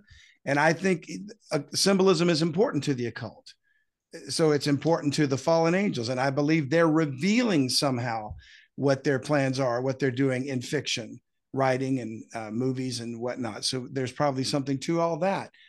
So that brings me back to um, somebody mentioned it earlier in First corinthians 15 excuse me. When paul talked about the different types of bodies and he said there were bodies celestial i think it was you ali um, and and he was referring to um, uh, the different types of seed and whatnot. Well, Christoplatonism and I think Gnosticism have, so, have done so much damage to the Word of God and the understanding of the Word of God, rather, over the years that we we've grown up thinking that all spiritual entities are just ghosts. You know, when I was a kid, I thought when you died, you go to heaven and you sit on a cloud with wings and you strum a harp. like Sylvester the cat or something with a little halo on your head, you know. And yet, Jesus Christ, after he uh, uh, ascended to the Father, uh, came back and he ate broiled fish and a honeycomb with the disciples. He said, Touch me, handle me. You, a spirit hath not flesh and bones as you see me have. Um, going back to the, the Lord walking with Adam and Eve in the garden in the cool of the day, he had a body, he was physical, they hid from him uh, the angel, uh, the angels with uh, the Lord uh, met Abraham, and they sat down and, and he killed a kid and dressed it, or had his servant do it, and they ate with them. Uh, so th- these are physical beings. They're not ghosts. They're not. They're called spirits. But Paul says there's a spiritual body. And so, yes, they would travel through mechanisms of conveyance just as we do. I believe our civilization is based upon the angelic civilization. We didn't just discover everything, they, we're, we're patterned after them. He's called the Lord of hosts, the Lord of armies. He, he has generals, he has ranks. I mean, th- these are, there's military, uh, you know, it, all of that is being emulated uh, in humanity by that. So we've got to stop. The, the Bible's a Middle Eastern book. We've got to think in terms of the Middle East, and we got to think how the ancients thought at that time. And I think they absolutely conceived of these individuals as being uh, riding through on chariots, riding in vehicles of conveyance, and they they did. It's technology from our perspective now, as we we look at it and see it, and then portals as well. And Ryan talks a lot about portals and and you know rivers. Something about rivers, you know, are, are involved in portals, and and maybe these orbs and things are are part of that, which Gary spoke of. Um, in fact, uh, you mentioned earlier, Josh, that uh, you you reached out to L.A. Marzulli to be on this panel, and L.A. in a Zoom meeting I was on not long ago, and he's since put out videos of an entity that shows up on a trail cam. I don't know if y'all have seen that, but in in this footage, there's this light that appears almost like a ball of fire what I might describe as an orb, but it looks like it's an opening of a portal. And the next thing you see is, and, and it could be a, a, a, hoax, but to me it looks real. It's an entity looking right at the camera that, for all the world, looks like an elf or a, an elven creature or a Nordic or whatever you want to call them. I think it's a fallen angel. And he wanted to be seen. I think they're wanting, he used some vehicle of conveyance or portal to step into that footage and wanted to be seen. And then I suspect um, you know he would have returned where to his realm the same way so there's no reason i mean to to uh 400 years ago somebody looking at an iphone would think it's magic right you know so uh, i believe it's it's just it's just an advanced technology that we can't conceive of right now and they use it okay awesome for sake of time I don't want to keep Ali up too late or Scott or Ryan. I think Ryan, aren't you East Coast too, bro? Are you East Coast, Ryan? I'm in Central Time. I'm in Texas. Okay, you're in Texas. I'm Central, okay. I'm Central Time. Okay, yeah. so hey, I just okay. I think everything we went through. I wanted to ask, uh, like, how does this, uh, how does this apply? How does this uh, apply to end times prophecy? But I think we touched on it already. I think we kind of just crushed that question already. So uh, I just want to go with any last thoughts that you guys want to talk about so that people know. Uh, make sure that they're not getting deceived. For the Christians that are listening, for anybody that's maybe new age, anybody that's anything, please help them understand that so that they don't get deceived. You know, I don't want people to get deceived. We don't want people to get deceived, whether they're Christian brothers or just normal people that that are just looking for the truth. You know, um, I just want to see any last comments. I'll start out with Gary, and we'll we'll go through. And Jason, I'll let you talk too, bro. I'm sorry, man. No, no, no, no. I just want I just wanted to say something about the uh, about something they were talking about. But go ahead. Go ahead. Go ahead. No, Jason, go ahead. No, go ahead. No, no, no. Let, let it go through. All, all. I'm just saying it, it, they talk about in the days of Noah. In the days of Noah, people were living to be like 400, 500, 900 years old. Could you imagine the technology you would know in 900 years? You'd be pretty smart. You know, you'd be pretty, I'm pretty sure that they knew what they were looking at. And like you said, it's just a word. Like uh, it's it's a word for a vehicle, not the actual thing. You know, like it could be a, it could be it could be anything. But um, I just wanted to say that. And then also the Sodom and Gomorrah part when when those angels came and those men saw them, they wanted to go after strange flesh. So that's that's it's it's kind of the same thing. It's strange flesh. They they were attracted to these people. The men were of the city. So it's it's uh it's a good it's, it, that was a good uh that was a good point about Sodom and Gomorrah. Uh, this is a good show, man. This is really good. I didn't have to talk. That's why I love it. yeah, I know. Usually we're talking our, our, our butts off, so we got a chance to sit Uh. back, relax. But uh, let's go with last words. And and guys, uh, like I said, man, I appreciate you guys. You, this is this right here is just knowledge after knowledge. All of you supplying, and Jason, you too, man. You coming in, you're supplying some stuff. I'm not really talking right now because I just want to let you guys talk. So Gary Wayne, go ahead, brother. Any last thoughts? Yeah, I think in we want to be able to put things in context of where we are in time prophecy, and maybe give some advice or, or, or make some links. And so I think the first thing I would um, suggest to people to to really think about is that you know that reference to the days of Noah is more than just the violence which would have come from the Nephilim before the flood. Um, it was that destruction where the whole earth was corrupted. That's the Hebrew word shakath, decay, ruin, words like that. So something happened to it. And I think the genome in the plants were manipulated. I think the DNA was manipulated. I think that's why God called all the animals to the ark because he knew the ones that weren't and were they were the best representatives of the species.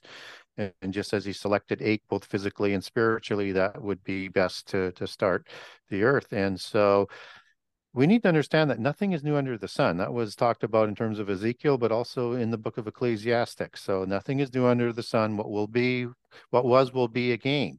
So we're seeing replays of things. We're seeing a replay of the angelic rebellion. We're seeing a replay of the Nephilim and the Rephaim rebellions and the Beast Empire rebellions that Michael fights against the Beast Empires and prevents Antichrist from coming until the end time.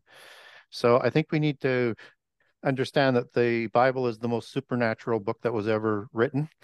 Uh, God is Alpha Omega, so He knows everything, knew everything what was going to happen, and knows who is going to, uh, from the time He created the book of life, who would blot their names out. But there has to be that period for everybody to come and have that opportunity, as what was talk, talked uh, tonight and that as we understand this generation however long that generation is it doesn't have to take the full generation but that there are there is one other overarching sign that jesus provided which was the beginning of sorrows that there's these disasters that will be repeating and getting worse and it will seem very much apocalyptic before even the last seven years start and so we have things that are developing. We have technology that's developing in different lanes that will be coming into a nexus point down the road.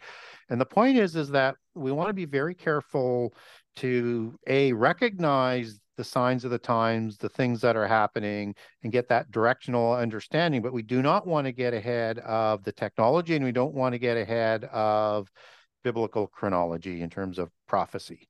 So you can't have things happen out of order. So we if we want to have credibility to make these connections like the aliens, we have to be credible in our arguments. We have to be credible in our connections to end time prophecy and not be proven false. So we want to be very careful how we communicate that and in a way that fits uh, the Bible and is not going to make us look silly down the road because that just helps the enemy. Somebody was talking about what the Gnostics have done with the seeds of uh, interpretation and the seeds of reimagination and all these other things that they've done to confuse people and thrown in so much polytheist imagery and things. That's the things that we also have to keep in mind. And we have to be able to be clear and say, that's not what the Bible says. Here's what it says, and here's the the possible connections that you need to understand with, with respect to that. So I think that we're as we connect that back into the aliens they're part of the overall delusion they're part of the overall deception but the great delusion leads people away from god to worship antichrist and satan and i think all of it comes together in that sort of manner so uh, those are the things that I would want people to consider in terms of making that connections. And so we'll see more and more with that sorrow understanding of more and more intensity to the revelations of the alien deception. And we'll see more and more of all of the tactics increase in its intent, intensity, including attacks on scripture in terms of reimagining it, attacks on Christians. And we have to understand that it looks like we're right there, but there's a set time and everything has to fit perfectly in prophecy. Right. Thank you so much, Gary. That was awesome end thoughts. Uh, next up would be Ali. Any last thoughts for our audience?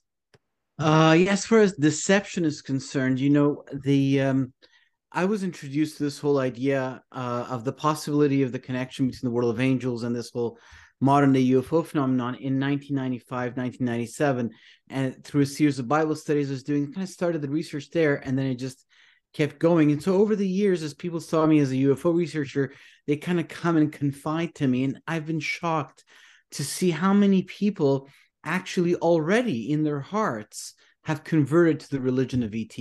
They already believe that the saviors of the world have arrived, that you know the problems of the earth is beyond them and they need this this this extra ex, exterior salvation. Um, and and people are very intelligent and have important jobs and I'm like, wow, you know that's interesting and so in fact that's how i got to make the documentary which by the way i think people can watch on my website thinkagainproductions.com um, and so one thing that I would definitely say is that be warned that what the Bible teaches us is that it is not all as it seems. That deception has been the marker of this time, according to the Lord, when he was asked to talk about it in Matthew 24, the end of this age.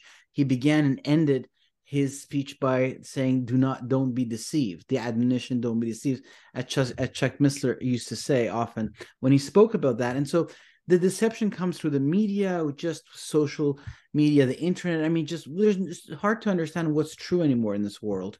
And so, all the more the word of God becomes relevant as the light in the darkness, and it teaches us that there is a great deception coming. And very well, we've already we're already seeing it. That it seems to be about the rebranding of of the fallen angels, and ultimately, if you're into the UFOs and all that stuff, understand something that this is the world of angels and there's good angels and there's bad angels and the angels of god are the mostly the ones that are on the way and that this is not an alien invasion it's the second coming of jesus christ. And that we are not living just you know cataclysmic events because of wrong uh, uh decisions humans have made concerning an environment or whatever. We're living these these events because this is a time spoken by all the prophets. It's the climactic moment of biblical history that there would be a time where Israel would return to live in that land. The ultimate redemption happens after the Messiah comes and brings them all back, and that the events of history in the Middle East suddenly fit within the scope of biblical prophecy and they tell us of a great many things we've touched upon you know the the appearance of these uh, ships heavenly craft uh, the appearance of of nephilim and so many other uh, spiritual mysteries that gary also alluded to um, so we have to understand this in the context of biblical uh, writings and not be deceived. The good guys are on the way. How do you get ultimately not to be deceived? It's it's if you already believe in the Lord, then the reading of the Bible clear your mind. It, but ultimately, make sure, make sure that you have pledged your allegiance to the King of Kings that you have found the way to the Father, that you have been touched by the love of God and have the Holy Spirit, which lights up your mind and gives you discernment to the scripture and protects you from deception because of the connection it gives you to the Lord God. Now, above all times, it's important to make that connection um, and to know to know who God is. You know, this is the ultimate way of not being deceived. Um, just before I finish, um, the among the Jewish people, since I'm involved in this, there is a massive revival happening worldwide where they're called they call themselves messianic Jews. It seems at this point that's the kind of umbrella there under the Rabbi Jonathan Cahn has become very famous from that group. Um, there is an, a, they're, they're remembering who the Lord is. You know that the, the that Jesus is the Messiah and paul did talk about this that once the number of the gentiles you know has come in is complete the fullness of the gentiles in, in his letter to the romans that that the blindness would be removed. And he did say that they were partially blinded because of course there are many jews even the pharisees you know who all those people who were baptized at pentecost and received the holy spirit they're all jews right? Every single one of them. The, the, the pentecost of, of the gentiles starts with cornelius and his house that's the second Pentecost that begins the, the Pentecost we all talk about. You know, when Peter gets up and talks, they're all Jews come to the feast of weeks, you know, to Shavuot, to Pentecost from all these nations. The Romans and the Greeks, other than the small group of proselytes, didn't know anything about the Messiah and all these things. This was only something that was known by the Jews. So there's a lot of them that believe that a portion was blinded, and Paul says this blindness will be removed. And the fact that that is happening now tells us that yet one more sign of the end times is falling into place. The blindness is being removed. Why? Because the number of Gentiles is complete. And so I think that the Lord blinded a portion so that he could give light to a portion from among the nations. But once that number is done, so that we would join them, you know, in this kingdom eternal, then the blindness is removed. And you guys have mentioned this, and everyone is right that they have to ask for him. To, you know, he said, you know, well, you won't see my face until he said, Blessed is he who comes in the name of the Lord. Something along the lines of Baruch haba b'shem Adonai, in their language. You know, he told them that you know that that they would have a call for him. So I think that we are headed to that place of of full redemption. The trials and tribulations of Israel and the wars and the pressure that they're under, I think, leads them to come out of secularism and out of the tradition of the Gentiles that they have collected in their hearts and minds and return to God because the pressure they're under is so great. And even today, we just saw in the news that that Iran and Saudi Arabia have signed a pact brokered by China and I don't know what's going to happen if Putin gets, you know, put in the corner.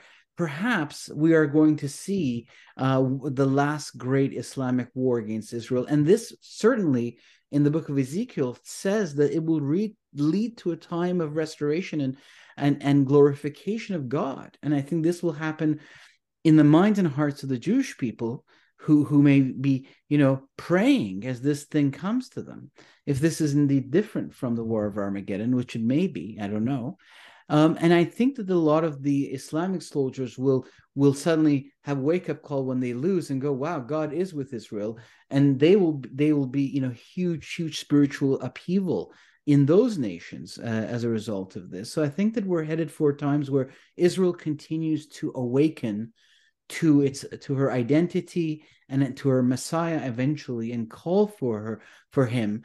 Uh, this is the hope. So I think that's. Uh, I wanted to just say that you know there is this has already started. There's a lot of them that have already suddenly are saying you know Yeshua is the Messiah, and that's very interesting. That that is also happening in our age. So put your hands into the hands of the King of Kings, and you won't be deceived. Amen. I love that. Yeah, amen to that. And uh Ryan, go ahead. You know, I just want to echo God's word in Isaiah 46, where God is explaining through Isaiah the prophet how we know he is God, right? Above all the beings we're talking about, above the fallen angelic realm, above demons, principalities, powers, thrones, uh, spiritual wickedness, how do we know that he is actually preeminent over all of them? He says, I have declared the end from the beginning and from ancient times things that shall be, right? That God is the only being who can foretell the future. He's created, he exists outside of time, he's in the future, past, and present at the same time. And so it's prophecy that God himself declared is how he distinguishes himself as as the most high el elyon and so for christians who are watching this and listening just take heart be encouraged be of good cheer because you know the end you know revelation 19 how quickly the antichrist and the and the false prophet are defeated and thrown in the lake of fire and satan's cast in the abyss for a thousand years. I think because he fathers a nephilim. That's another story but we know the end. We know the end so we should be comforted and it should motivate us to share god's word and you know really strengthen our witness to the lost. And remember that's why we're here right? Our mission is to be like noah building the ark and preparing ourselves and our family protecting our family but also preaching. Noah was a preacher of righteousness while he was building. He's preaching the word even if you think people won't listen. It could be people in your own family. It could be your coworkers. It could be your your classmates in school. It could be your enemies. And so you have to continue in that mission because it's so precious and we don't know how many precious few days we have left. And for, you know, the other thing I really want to say is that when we talk about the alien phenomenon and the attraction of it, and we've said a lot about deception, and there's two, I think, two aspects of it. We definitely, we definitely hit home the fact that this is going to be real, literal supernatural manifestation. These, aren't parlor tricks. These aren't sleight of hand. These are going to be beings with literal power that are going to people are going to see this with their own eyes. You know, the the uh, the book of Revelation says the false prophet will call down fire from heaven. These are going to be miracles, all lying signs and wonders. But I think there's another part of it too, and I think that's why so many people are attracted to it. You know, my wife, who's an amazing, wonderful, strong Christian woman, you know, was raised in the New Age movement and was saved out of the New Age movement. And when you think about the New Age and so many religions that kind of speak about uh, the return of the ascended masters or the you know or aliens and things of that nature um a lot of the the allure of that is that it's built on love that these beings are loving beings. There's no judgment. Everything is good. We just want to unite and bring humanity together as one in a spirit of love. And i feel like in in the marketing and branding war christianity is really falling behind in that area. You know god you know christianity is the only religion where god is doing everything to redeem you right? We don't have to do anything. God has done it all. Jesus paid it all. And so every other religion can say you have to do something. Take this step. Go to mecca. Perform this ritual. Do this. Do some act in order to redeem yourself. Where christianity says God is going to do everything. You can't even do anything, and God's going to do everything. Why? The most popular verse, John 3 16, because God so loved the world. And so I want to encourage um, Christians, but also those who are not believers, who are on the fence, to know that not only has God told you, you're not going to find another text that's going to tell you all the things that we're talking about have all been written 2,000 to 3,500 years ago you know, in 66 books. There's no book like this. There's no other book that's going to tell you the future and end time events and prophecies that have already been proven. But also, from the very beginning, it's a book about love, and Christianity is a religion of love. And we have to, you know, we we we we we originated the religion of love, where God was willing to say, the first two people born, I gave you one command, one rule, and as soon as they broke it, what did God do? He clothed them. They hid. You know, we mentioned this before. You know, Scott mentioned they hid from the Lord.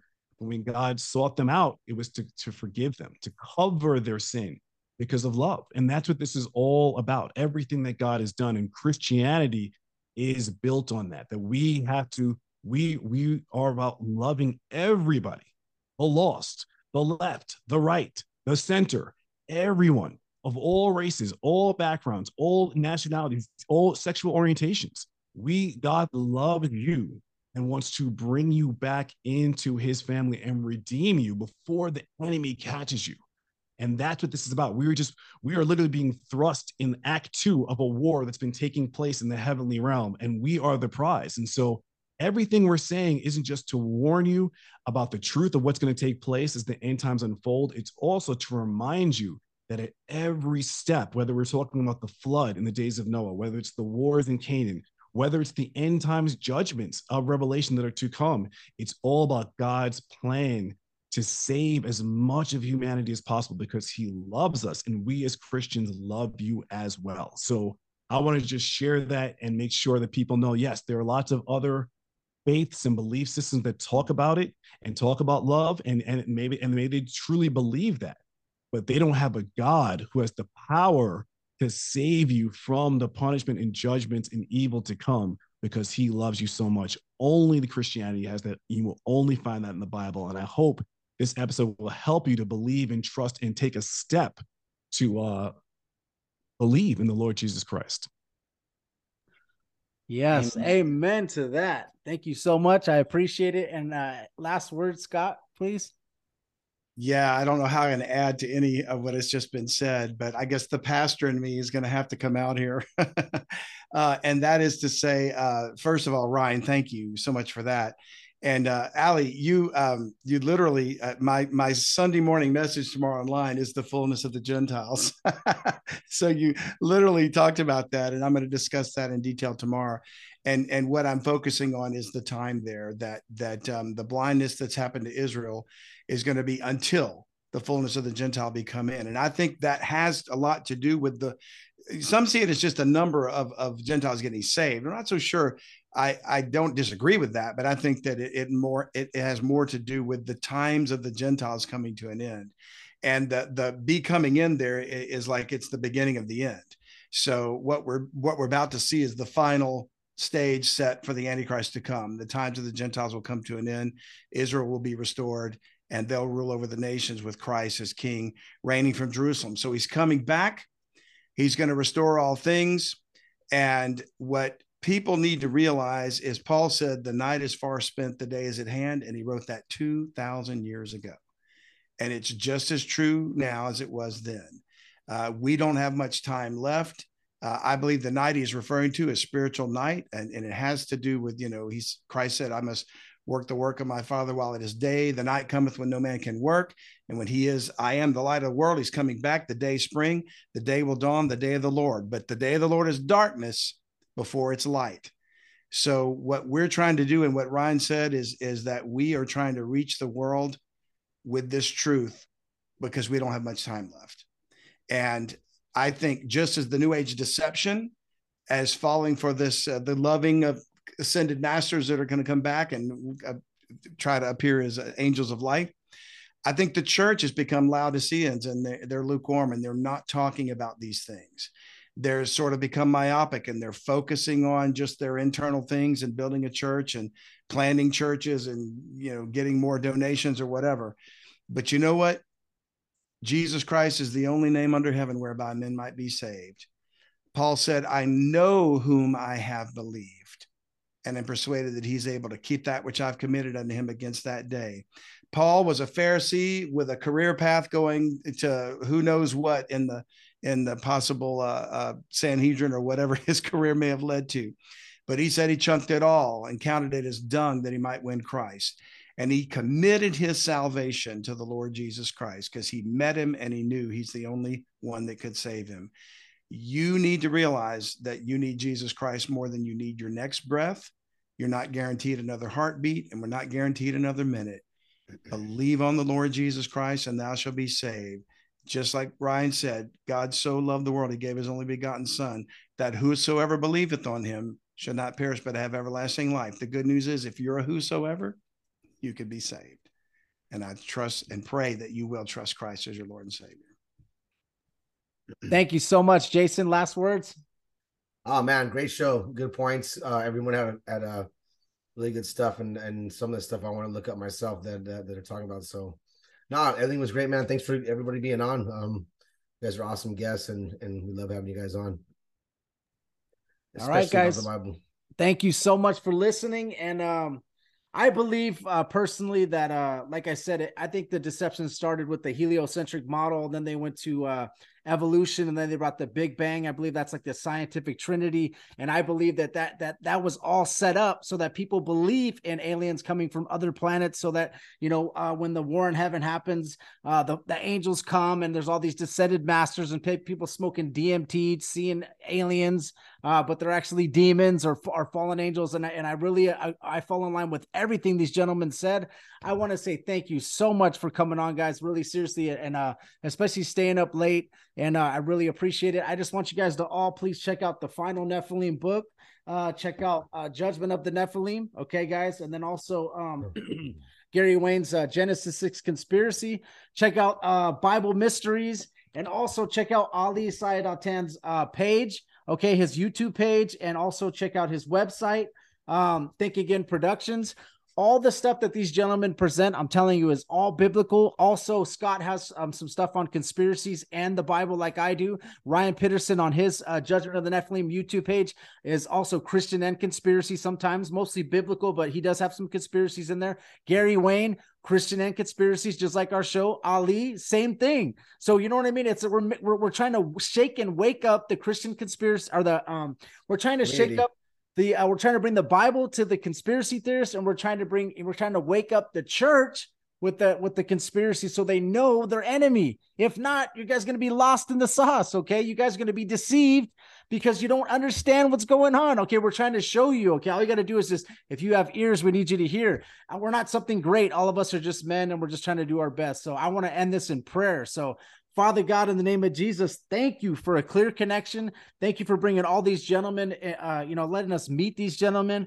Uh, thank you for for just opening up their minds and and and allowing them to to to write books and to make documentaries and to make podcasts. You know, we appreciate the knowledge out there, and we want to pray for anybody that's being deceived right now with the New Age or deceived with um, you know, Freemasonry or any type of you know Rosicrucian, whatever. Just Lord, if you could just break these chains. There's demons right now that are just trying to have salvation. They wish they could have salvation. Just let people know to appreciate being a human being, being able to breathe, appreciate the fact that you created them, uh, and and and hopefully they just understand that that salvation is what they need through Jesus Christ, through your Son on the cross. And we appreciate what you did for us, Lord. And thank you so much for allowing me to be a person to represent you. And just, I want you to use each and every one of us as vessels to bring people to Christ. And uh, we just, please, Lord, if you could do that for us. And we appreciate you, us even being able to do that at all. Thank you for letting me speak. Thank you for letting me breathe. Thank you for the water I get to drink. Thank you for my children. Thank you for these gentlemen's children. I want to pray that you put a legion of angels around them to protect them because they are releasing information that I know that the fallen angels, the demons, and Satan, they don't like. They do not, they dislike this stuff. So please put a, a legion of angels around all of us protect our families because we are just trying to be your vessel, Lord. So we appreciate everything you do. Anybody that's listening right now, Lord, please just touch their soul right now, their spirit, and have them please just come to you. Okay, supernaturally, just have them come to you. Thank you, God. We love you. In Jesus' name, amen. All right, everybody that's listening, subscribe to their pages, subscribe to ours, and please support these gentlemen. They took their time out to be on this show, and we appreciate everybody that's listening. God bless you.